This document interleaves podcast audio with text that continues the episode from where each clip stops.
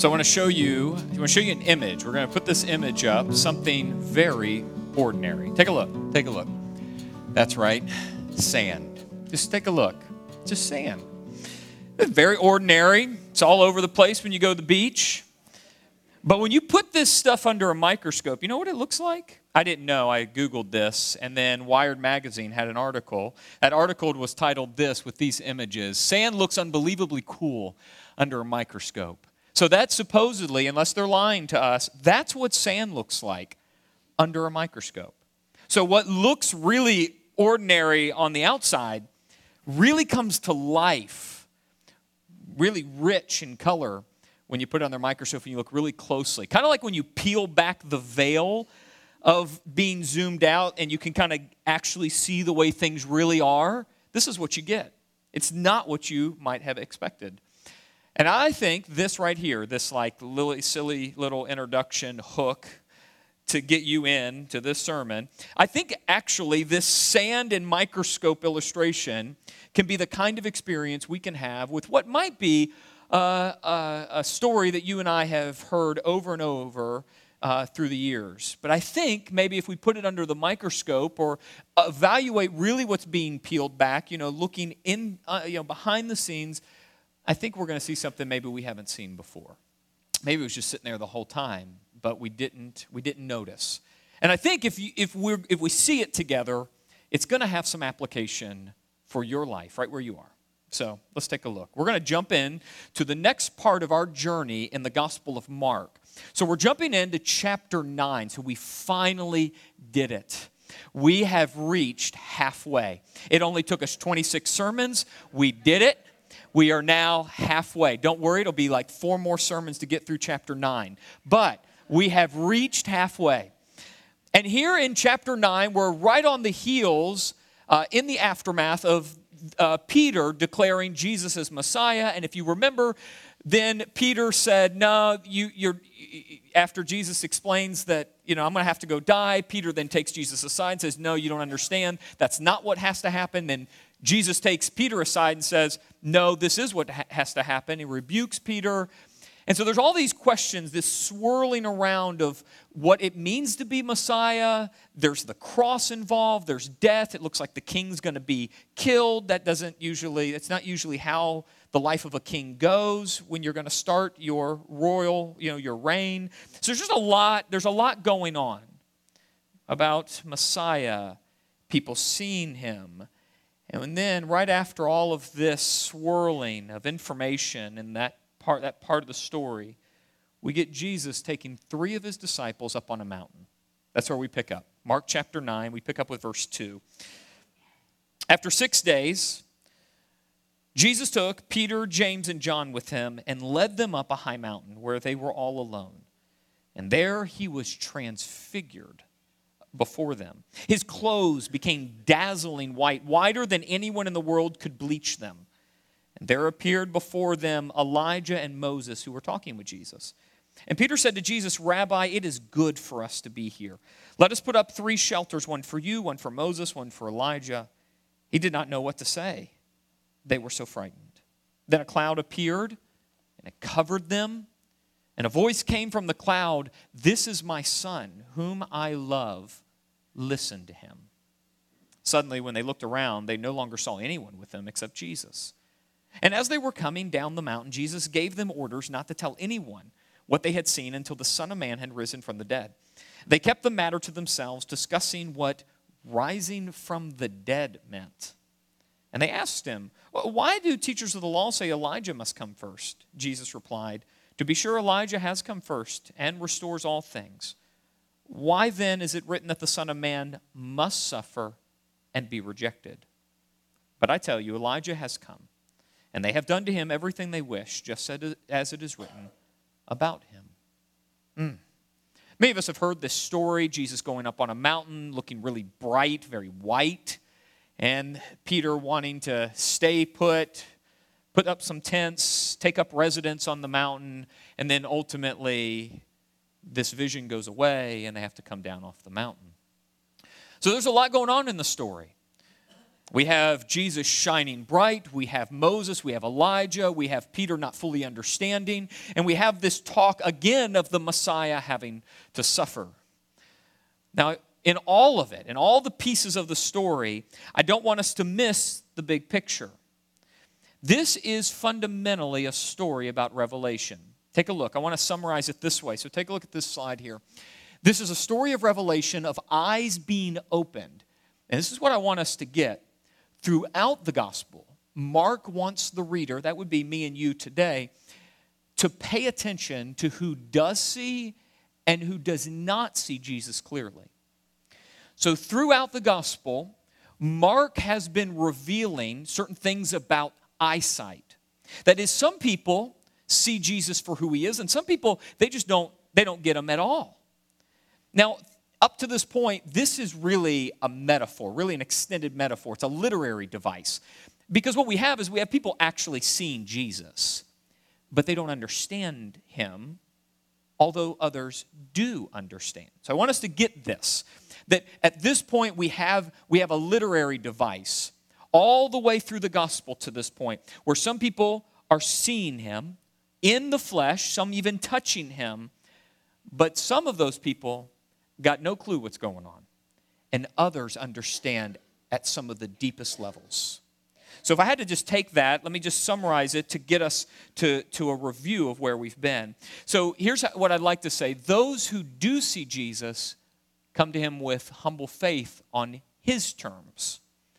Those who cannot see Jesus, they're always trying to put him in a box. Always trying to put him in a box. And when Jesus doesn't fit in the box they bring to him, they usually don't understand him they can't see him.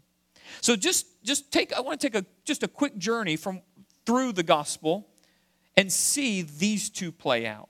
So first, take a look at who who can see Jesus. The, these who see Jesus are all the people you wouldn't expect. A man with leprosy in chapter 1. In chapter 2, a group of men carrying a paralyzed friend. In chapter 5, we see a man healed of demon possession. He sees Jesus clearly. Uh, in chapter 5, later on, an unclean woman with chronic bleeding, someone no one else wants to touch or be around. Well, she sees Jesus clearly. A non Jewish woman living outside of Judea. In chapter 7, we see she sees Jesus clearly. In chapter 8, we see a deaf and mute man in a non Jewish region. He sees Jesus. And then in, later in chapter 8, or right there in chapter 8 as well, we see a blind man in a small town. Really a nobody he sees Jesus clearly. These are all the people that are on the margins of society, people that other people don't want to aren't paying attention to and really don't care about. But along the way, Mark continues to highlight as a literary device that as other people misunderstand Jesus, the people you would least expect, they see him clearly. And that's something. That really is something. So, what about all those people that don't see Jesus clearly? You would expect the people who went to seminary, that have all the religious degrees, those that are doing church, they're volunteering, they're singing on stage, they're pre- preaching the message. You'd expect that all of those people should get Jesus, right? Take a look. Take a look at where we've been. Those who cannot see Jesus up to this point, the teachers of the law, who said Jesus was blaspheming. Ah, the Pharisees who rebuked Jesus for eating with tax collectors and sinners. The Pharisees who said that he acted unlawfully on the Sabbath. Jesus' own family who said he was out of his mind. The teachers of the law who said he was possessed by Satan. And then Peter himself, we just saw this in chapter 8, who rebuked him for predicting his death. His death. Isn't that something? The very people that you would expect to be at the center of understanding Jesus, they missed him all along the way. And so there you have Jesus walking, walking. And Mark, the writer, is, is with this extended metaphor helping us, the readers, notice that the people seeing Jesus are the ones you and I would least expect. They're on the outside. Now, you take all of that, those eight chapters, chapters one through eight, you're bringing that extended metaphor of people understanding that is seeing, and you're going to bring it now up onto the Mount of Transfiguration. What's important for us as readers is to understand we're about to leave the world of an extended metaphor and we're about to move into a literal vision. This is how I want to say that. The Mount of Transfiguration is the most literal revelation of who Jesus is up to this point, and it has two dimensions. We got two dimensions in play. And these are not metaphors. We have a physical, a physical that is something that they can see. So I'm going to call that a visual dimension. And then there is something happening audibly. There's something in the audible dimension. They both are seeing, literally seeing Jesus transform in front of them, and then they are hearing something different. They have this voice from the Father. So I kind of want to just take those two very quickly and just notice both of those. I think we need to put those in front of us here. So visually, you have Jesus now becoming really white, like, like blazing light, like sunshine, like almost hard to look at him. And he's now standing here with Moses and Elijah, which tells us that the story that Jesus is writing has something to do about the Old Testament. These major figures, the prophets and the law, we know that Jesus is fulfilling both of those. And that's why these two figures stand with him talking. But here you have Jesus shining bright. And here's what's going on there. I want you to notice what one scholar says here. I want you to notice is it just that Jesus is God in flesh? It could be. But I think Mark is trying to get us, the readers, to see something else about Jesus, particularly in light of the fact that they've just declared in, in the previous chapter that he's Messiah. And there's been all this tension about if he really is or not. Take a look at what this one scholar says about this shining Jesus. This is a sign of Jesus being entirely caught up with, bathed in the love, power, and kingdom of God, so that it transforms his whole being with light. And the way that music transform, transforms words that are sung. This is the sign that Jesus is not just indulging in fantasies about God's kingdom, but that he is speaking and doing the truth. It's the sign that he is indeed the true prophet, the true Messiah. It's very important at this point in the story because Mark has just recorded in chapter 8 the most that has been recorded up to this point in his gospel about Jesus being Messiah. And along the way, his disciples, those closest to him, have a problem with his description. They're not sure if he's got it right. And so we roll right into chapter 9 and we see Jesus shining, which really is a visual declaration that Jesus is indeed the Messiah who is caught up in this kingdom of love and now it is visually showing in his body, on his clothes. He is Messiah. So we really need to keep that in front of us. So although he will suffer and die, ah, that doesn't take away the fact he's Messiah. So they're seeing this visually. The other thing that's happening is audibly something's happening. The Father is actually saying something with language that can be heard. And I just want to remind us what was said Take a look. A voice came from the cloud This is my son, whom I love. Listen to him. Listen to him. So that audible voice that they can hear says something, says something about who Jesus is. He's the Son. There's no question. There's no question. Yes, he's going to suffer and die, but he's coming back to life. All of that teaches us something about the kingdom. But there are there's one big point in both of those the visual and the audible that we just might miss if we don't put it under a microscope. You see, when you take all of that into account, and we could dig a little further into the Old Testament and why uh, Moses and Elijah, why, why they're front and center, why Jesus has to suffer and die, what does it mean that Elijah still has to come? What does all that mean? But if we just dig there, we're going to miss this one really big thing that's sitting right in front of us. And that is that when you peel back the veil to see reality as it really is, you know who's sitting at the center? Jesus. Jesus. Let me say it, it just concisely this way. Both dimensions of the revelation are about Jesus, which means Jesus sits at the center of ultimate reality. When you put reality under the microscope to see what's really there, kind of like you do with sand, like let me put some sand under the microscope and see what it really looks like. When you put reality under the microscope to say what's really going on, you know who you see? You see Jesus. That's who you see. When the veil's pulled back to see what's really going on, and Jesus shows up. Jesus sits at the center of ultimate reality. Now, I want to just take that and maybe put it in some, maybe in a modern context. So take a look. I just got a little bit of a longer, a longer uh, explanation, but I think maybe it starts to drive to something that applies to us. When we pull back the veil and discover the way things really are, we don't find a magic political formula that will fix the world, nor magical medicine to cure all diseases nor an economic theory to ensure prosperity. What we find is a person Jesus. This is very important for us because I think we're, we tend to try to find the secret to life. I don't know if you remember back in the early 2000s, there, really, there was actually a book called The Secret. And it was all about positive thinking. And if you like have, if your thinking is, is positive enough, you can make anything true. But that's just that's just another version of trying to find out how to have the good life. And so, throughout history, people are always trying to find out how to have the good life, how to be a good person. And we think that if we go to school long enough, or read the latest book, or listen to the latest podcast, or we find the right friend, or, or we, we discover the right medicine, if we could just cure maybe cancer, or maybe if we could figure out how to destroy Alzheimer's, maybe a vaccine, if we could just figure out how to stop heart attacks, if we could just figure out how to, to, to for people to borrow money without it being oppressive, you know, just figure it all. If we could just get rid of war, if we could just control all the guns. I'm just walking through almost now. I'm just going to just move into the 2020 political political season. I'll just go through all, the whole list. How's that sound? Okay, of all the things that are going to fix the world.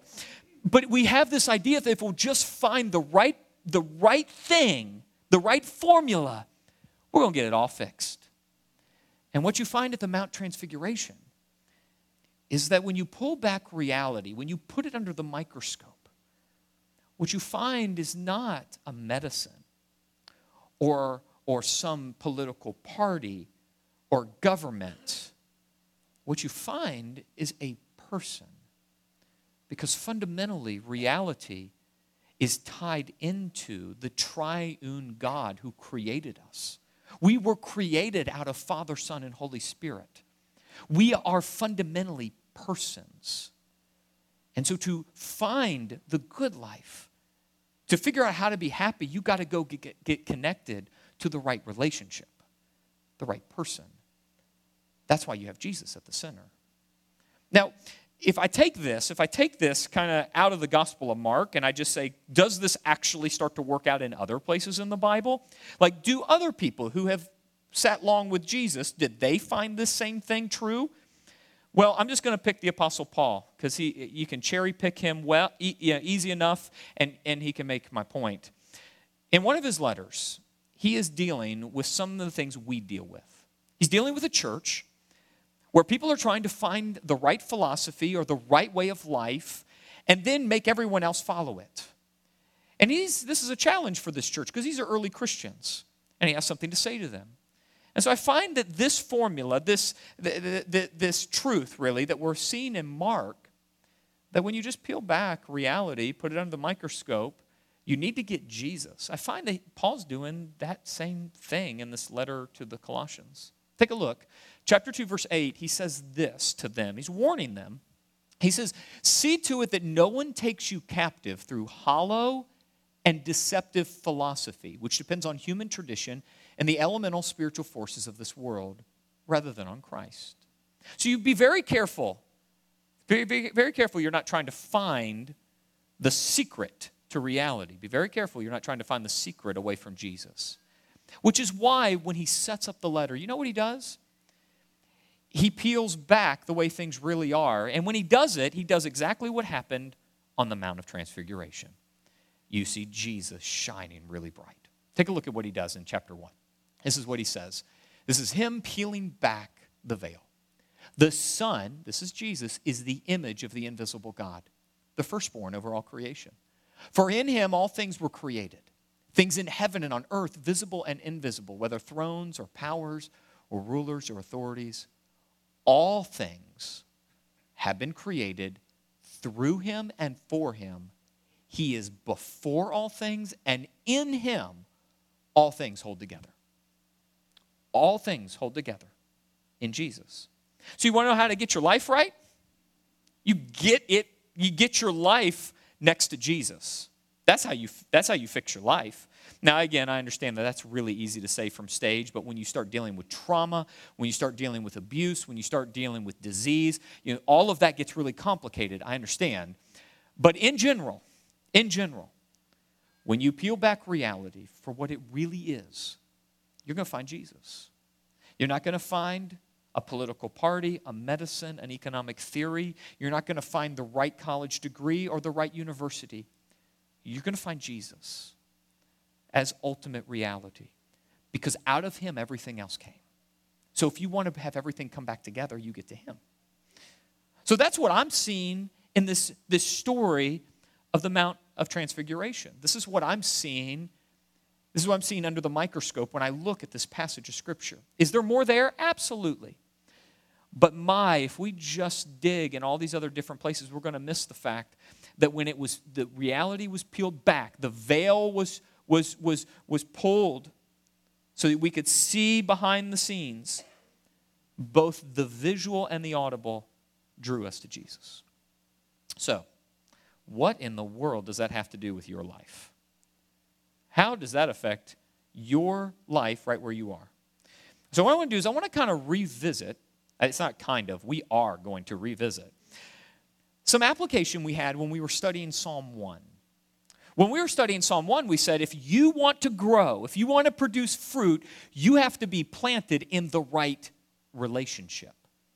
And we took that and we began to explore that with some images. I want to do that again because I don't think I have any better images than these. So no, you, no, no, no reason not to do some recycling, right? We're green here. Okay. Did you like that? Maybe you didn't. Okay, never mind. Okay. All right, let's just move on. Let's take a look. Here's the question I want to ask in application Are you moving toward Jesus or away from him? Are you moving toward him or away from him? I hope you're hearing in this question. This is a question, this is a dynamic question. It's a question of movement. Sometimes we think of our relationship with Jesus as static.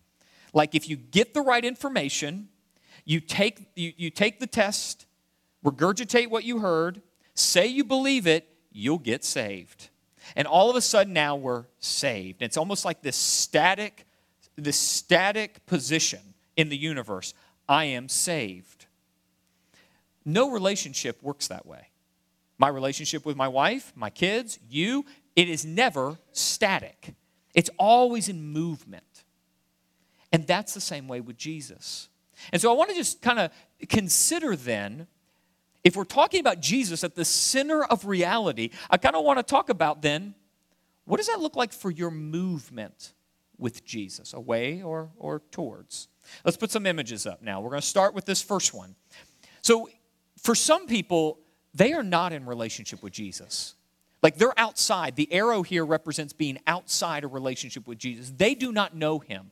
And not only do they not know him, they're running as far away from him as they can because they think he's oppressive or they think that he's mean or he's too black and white.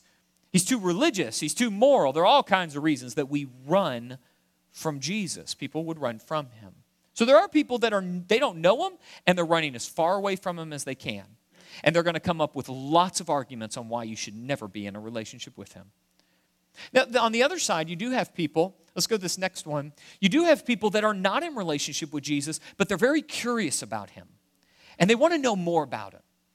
And so they're being invited in to learn. They're not yet in relationship, but they really are curious. They might have some Buddhism, Hinduism, some nothingism, whatever that might be. They may have it all mixed up, but they're really curious about this Jesus. And so they're moving towards him.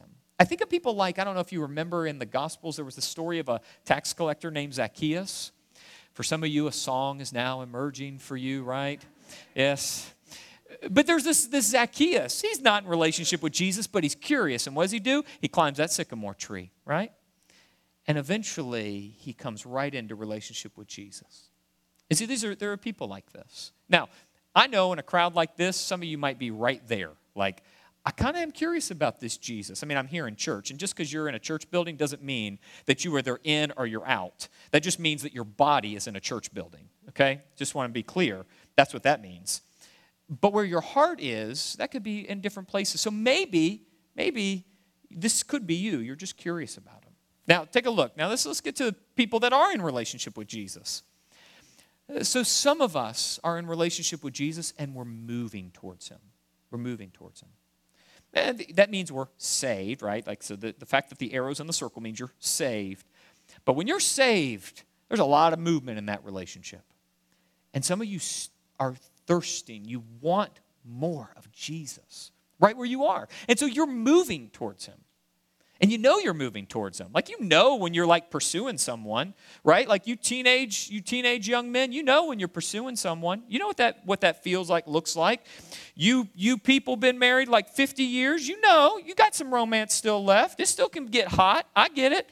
Not really. I'm 17 years married, but I'm just going to assume I'm just going to assume it can still get hot, right? I hope it's okay that a preacher can say that. I have a lot of biblical foundation in the Song of Songs to say what I just said, okay? So if you're uncomfortable, you're uncomfortable with the Bible. Let's continue. But I'm just saying it. You might be married 50 years, but you still know what it feels like to move towards your spouse. You get that. And I'm just saying that that's what it looks like, it feels like with Jesus. But here's the one that might start to get uncomfortable you're saved, but you're not doing much to move towards Jesus. You're actually moving away from Him. You know what that also feels like. You know something's off in the relationship you know you really don't care. You know you're supposed to come to church, so you come to church, but really, you really don't have much concern for the relationship and you're moving away from Him. And usually, this isn't like a sprint, this is usually a slow, gradual decline. It's a slow dis- disintegration. This is usually what that looks like and what it feels like. It's how marriages get 20 years down the road and you say, I don't even know the person I'm married to anymore. How'd that happen? It's kind of like that, where you're just moving away from them. Okay? So I just want you to think about this. Like, which one would apply to you? Okay? Like, which one apply? And this is dynamic, okay? I want us to understand if you are in relationship with Jesus, but you're moving away from him, it doesn't mean that you're like going to hell. It means recognize that your relationship isn't strong right now, that there's a lack of desire. I just want you to think about this because you're in one of these. There is no relationship with just a dot. Okay, I didn't put an image up here where there was just a dot and you're just there. That's not how relationships work. It's not how God works. He's the one that made us. And so, what you think about it, you're one of these. Like, there's no other option here. All right. So, let's take this and let's move it into a next step. This is like something you can do today and you can do it for the rest of the week. Make a choice each day. And I'm not like, that's not like every choice in your day. I mean, literally make one choice that moves you towards Jesus. Make a choice that moves you towards Jesus. Okay? All right, so let me, let me give you a practical example what that might look like. And so I was, I was convicted of this. So sometimes these next steps emerge out of my own life as I'm preparing. Uh, this week, you know that there were a lot of problems between the United States and Iran. Everyone aware of this? Okay, something happened in the Middle East, and then there was a lot of back and forth and a lot of concern of what that was going to look like. And man, if you're a news junkie, that was this was like red meat this week. I mean, every day something a little new. There was some drama, potential for war. Like, golly, all of it was in the making. It was like a death, violence. I mean, it was all there. And I'm just going to tell you, I woke up late a few times this week, like right up against when the kids have to wake up. And usually I do my Bible reading before the kids wake up with my coffee. Well, I'm waking up right against that. Now, usually I can finagle and still get some reading in, uh, and if, if I'm waking up close to wake up time for the kids. But this week, I woke up a little tired, so I'm making my coffee. And rather than put my mind immediately into some scripture, not because scripture's magical, because I'm trying to form myself in a particular way. That's why I would do that. What I do is I turn on the news immediately. And I'm looking at what's happening, what happened overnight. And I went a few days where I was just consumed every free minute with listening to the news. And I found my spirit dry by Thursday. And I'm all dis- disheveled. And I'm trying to figure out what is this all about? I'm the preacher. Like, I'm the closest person to God in town. Like, come on. Surely I should be feeling something. Can I take a side note? If you're new with us and you don't understand or like sarcasm, this may not be, may not be the church for you. Let's continue. Just side note in case we had any social misunderstanding there, okay? All right. But I'm trying to understand what is happening. And then I'm just reflecting and I'm realizing I have this week put my mind, I have focused my attention more on the events of the Middle East than I have with what Jesus might be doing in ordinary life in my home, my town, our church. And that really got to me. And so, you know what I did? I decided to take this next step and kind of get it down into, you know, my life. And I decided that in my free moments on Thursday and Friday, I would not listen to the news. And I kind of let the world keep running without me. And it did, just so you know, it did. Everything kept going. But do you see what I'm saying? Like, that was, that, like, if I came up here and I said that your next step needs to be stop listening to the news, I have found that to be spiritual. Well, that wouldn't make that may not apply to you. That may not make much sense. But where I found myself this week as I was in relationship with Jesus is that I need to turn off the news. That's what it looked like for me. Some of you might read your Bible every day and you're really proud of that. Like too proud of that. Your next step might be to let go of your Bible reading for a day and just sit with Jesus and let go of a little bit of that pride. Now, I know a preacher just said don't read your Bible. But be careful, remember, your next step, moving closer to Jesus, is part of your relationship. And so if your Bible reading has become part of your arrogance, well, then you need to let go. And that might be your choice. What I want us to get to here in all of these examples is whatever it looks like for you, do one thing. Don't like try to do everything in the world, just do one thing. And let that move you closer to Jesus. And His grace, which you will need and I need, will come alongside and He will help us. Because we can't do any of it without His grace and the Holy Spirit helping us. So, make a choice that will move you towards Jesus. And just do one thing each day. And just watch what happens. Just watch what happens. All right? All right, let me pray for us. Father, thank you for your word and thank you for this story. Thanks for Mark being really smart and not just inspired, but smart to put together this gospel this way. I pray, Holy Spirit, that you're just going to help us and bring to mind those choices, just ordinary choices that will help us move us to Jesus. And you're going to help us with that. And in, that, we're going to look more like Him. We're going to have salvation. We're going to be redeemed, justified, all that stuff. And it's just gonna it's just gonna help us as we move closer to your Son. So help us in that way. We sure are going to need it. And I just ask that if we need other people in our lives to be helping us, which we usually do, put the right people in our life this week to, to move us in that direction. Convict us where we need convicted, and then encourage us where we need encouraged. I pray all that in the name of the Messiah, King of kings, Lord of lords, God in flesh, now exalted, all of that. His name is Jesus the Christ. We pray. And together we sing. Amen.